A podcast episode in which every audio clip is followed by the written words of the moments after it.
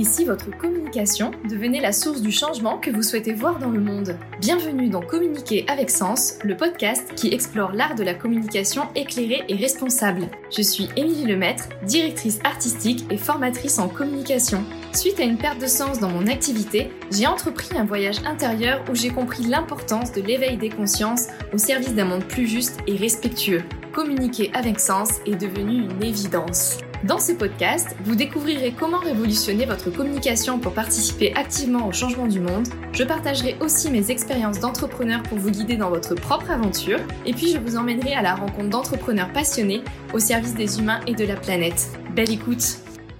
Bonjour et bienvenue dans ce tout nouvel épisode de Communiquer avec Sens.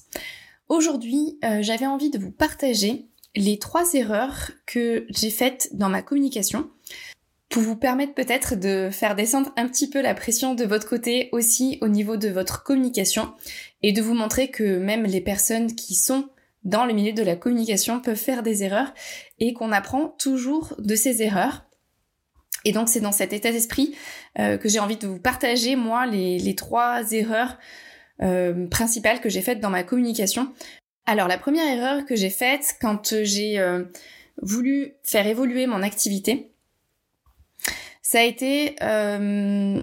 de tout miser sur Instagram. C'était fin 2020, début 2021. Euh, du coup, à ce moment-là, Instagram a vraiment explosé bah, du fait du Covid. Tout le monde s'était mis euh, sur les réseaux sociaux. Et donc, j'ai suivi cette, cette mouvance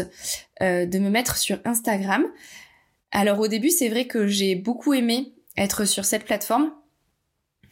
mais en fait, ça m'a complètement vampirisé. Euh, c'est-à-dire que je passais le plus clair de mon temps à créer du contenu pour Instagram au lieu euh, de vraiment prendre le temps nécessaire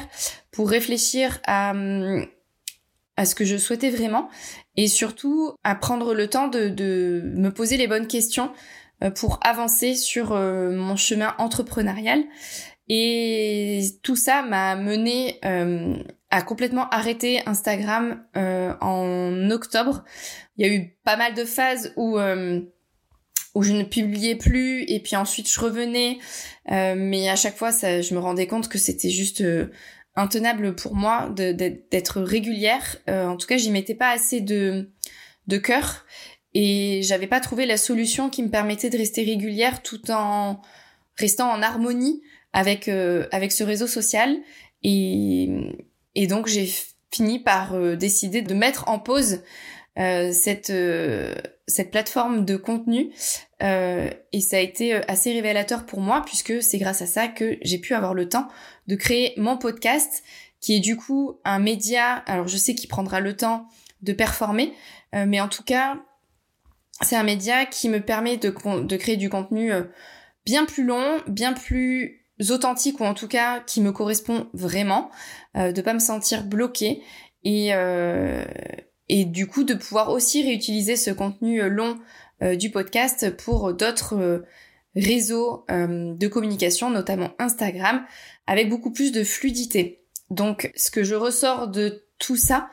c'est que lorsqu'il y a quelque chose qui d'un coup explose en termes de communication et où vous avez l'impression euh, qu'il faut absolument y être, je pense que c'est à ce moment-là où il faut réussir à prendre du recul et à se demander si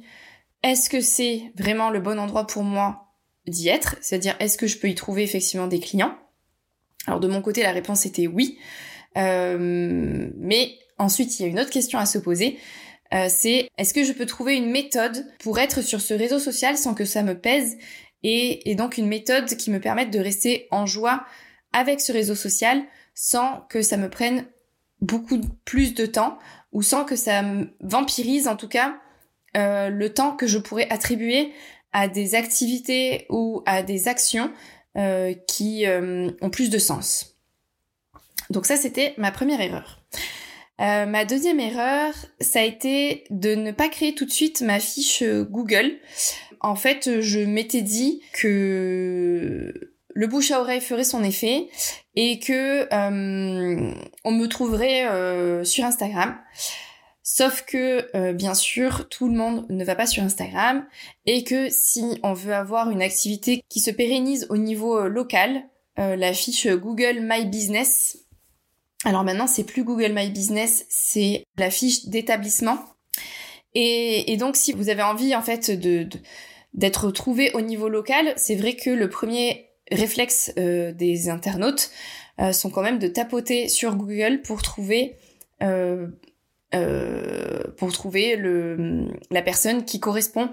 à leur demande. et donc, si vous avez une fiche d'établissement qui existe, vous aurez quand même beaucoup plus de chances d'être trouvé au niveau local. À ce propos, je pense aussi que pour que la fiche d'établissement elle soit pertinente et que vraiment elle vous aide dans votre activité, je pense que au-delà d'avoir juste d'avoir juste créé cette fiche, euh, il est important qu'elle soit à jour, euh, qu'elle soit mise à jour aussi régulièrement, c'est-à-dire de rajouter des photos, de rajouter des petits articles, euh, et surtout de récolter des avis, et donc des avis bah, majoritairement 5, 5 étoiles, c'est ce qui vous aidera le plus à être vu, puisque du coup Google met en avant les fiches qui sont mises à jour régulièrement et qui ont des avis euh, positifs. Euh, et donc, euh, bah voilà, c'est important. Du coup, en plus d'avoir cette fiche, d'avoir bien aussi en tête que vous avez besoin de faire, de la faire vivre au même titre finalement que de faire vivre votre site internet ou vos réseaux sociaux. Et je pense que dans votre activité, ça peut être hyper intéressant de réussir à créer un process pour récolter des avis euh, sur vos fiches Google, euh, ce qui vous permet du coup de nourrir régulièrement votre fiche sans beaucoup, sans dépenser beaucoup d'énergie. Et euh, ça peut être très très utile pour pérenniser en tout cas votre activité au niveau local et puis même pour votre crédibilité, j'allais dire un peu plus large puisque dans tous les cas, lorsque les personnes vous cherchent sur Google, euh, il y a à la fois euh, toutes les toutes les recherches qui s'affichent euh, sur la, la partie gauche en fait de votre écran et puis sur la droite en fait il y a la fiche d'établissement qui s'affiche donc c'est vraiment un mix à la fois de votre site internet et de tous les de tous les endroits sur internet où vous pouvez apparaître et de votre fiche d'établissement qui peuvent aussi construire votre votre crédibilité auprès de votre cible. Donc euh, voilà, si vous avez euh, si vous avez envie d'être euh, plutôt reconnu en niveau local, eh bien mettez mettez un petit peu d'énergie dans la création de votre fiche Google. Je pense que ça vous apportera énormément. Et puis le dernier point, enfin la dernière erreur qui est quand même, bah, pour le coup, je pense la plus importante, c'est que je n'ai pas euh, pris en compte mes appétences en termes de communication. C'est-à-dire que un petit peu dans le dans la même veine euh, de l'erreur que j'ai faite en misant tout sur Instagram, c'est que je n'ai pas pris le temps de me demander de quelle manière j'avais réellement envie de communiquer. Parce que oui, c'est important de savoir euh, où sont nos clients et du coup de quelle manière c'est mieux d'aller les chercher. Mais il y a tellement finalement de méthodes pour aller chercher ces clients-là que c'est important aussi de se demander qu'est-ce qui me correspond, qu'est-ce qui va me permettre de communiquer mais dans la durée sans m'essouffler et qu'est-ce qui va vraiment me permettre de transmettre mon énergie, d'être vraiment positif euh, dans la façon que je communique et qui va se faire ressentir lorsque euh, bah, mes potentiels clients recevront ma communication. Euh, par exemple, si vos euh, potentiels clients euh, sont plus dans des réseaux professionnels ou dans des séminaires, voilà, en fait, dans des rencontres en physique. Donc, je sais que j'ai besoin aussi d'être dans ces réseaux-là, d'être présent dans ces réseaux-là. Mais ça peut être intéressant de se demander, ok, est-ce que en étant présent dans ces réseaux-là, moi, j'ai la capacité par rapport à mon caractère, par rapport à mon envie, à aller directement parler à ces personnes Est-ce que c'est quelque chose qui me correspond? Ou est-ce que plutôt ma stratégie, ça va être de me dire, ok, je vais être présent pour essayer de récupérer un petit peu les noms euh, des personnes qui peuvent potentiellement m'intéresser, et ensuite, bah, ce qui va me correspondre, c'est de leur envoyer un mail. Alors peut-être ça va être un mail sur LinkedIn si ça nous intéresse plus de passer par ce biais, ou un mail basique si c'est plus c'est plus pertinent pour pour soi. Et du coup, bah, par cet exemple-là, je veux montrer que finalement, il n'y a pas une seule manière, même si les clients sont tous à un endroit particulier, mais il y a énormément de manières finalement d'aller les d'aller les chercher tout en restant authentique avec soi et tout en restant honnête avec soi. Et euh, je me suis pas forcément posé cette question-là au départ. Par exemple, je savais que en me mettant sur Instagram, alors effectivement, il y avait ce côté, cette mouvance, et donc euh, j'y vais, tout le monde y va. Mais au-delà de ça, je savais aussi que j'étais pas à l'aise euh, pour rencontrer euh, les, personnes en physique et que et surtout, je pensais que je n'étais pas du tout faite pour prospecter et que du coup, pour moi, la prospection, c'était beaucoup, euh, bah voilà, rentrer un petit peu à froid euh, dans, pas dans l'intimité, mais en tout cas dans le cercle privé euh, des, personnes et que et que Instagram allait me permettre en fait bah, de rester un petit peu tranquille dans mon coin et d'attendre que les personnes viennent me contacter. Et je me suis rendu compte que c'était pas encore de cette manière-là que moi j'aimais communiquer.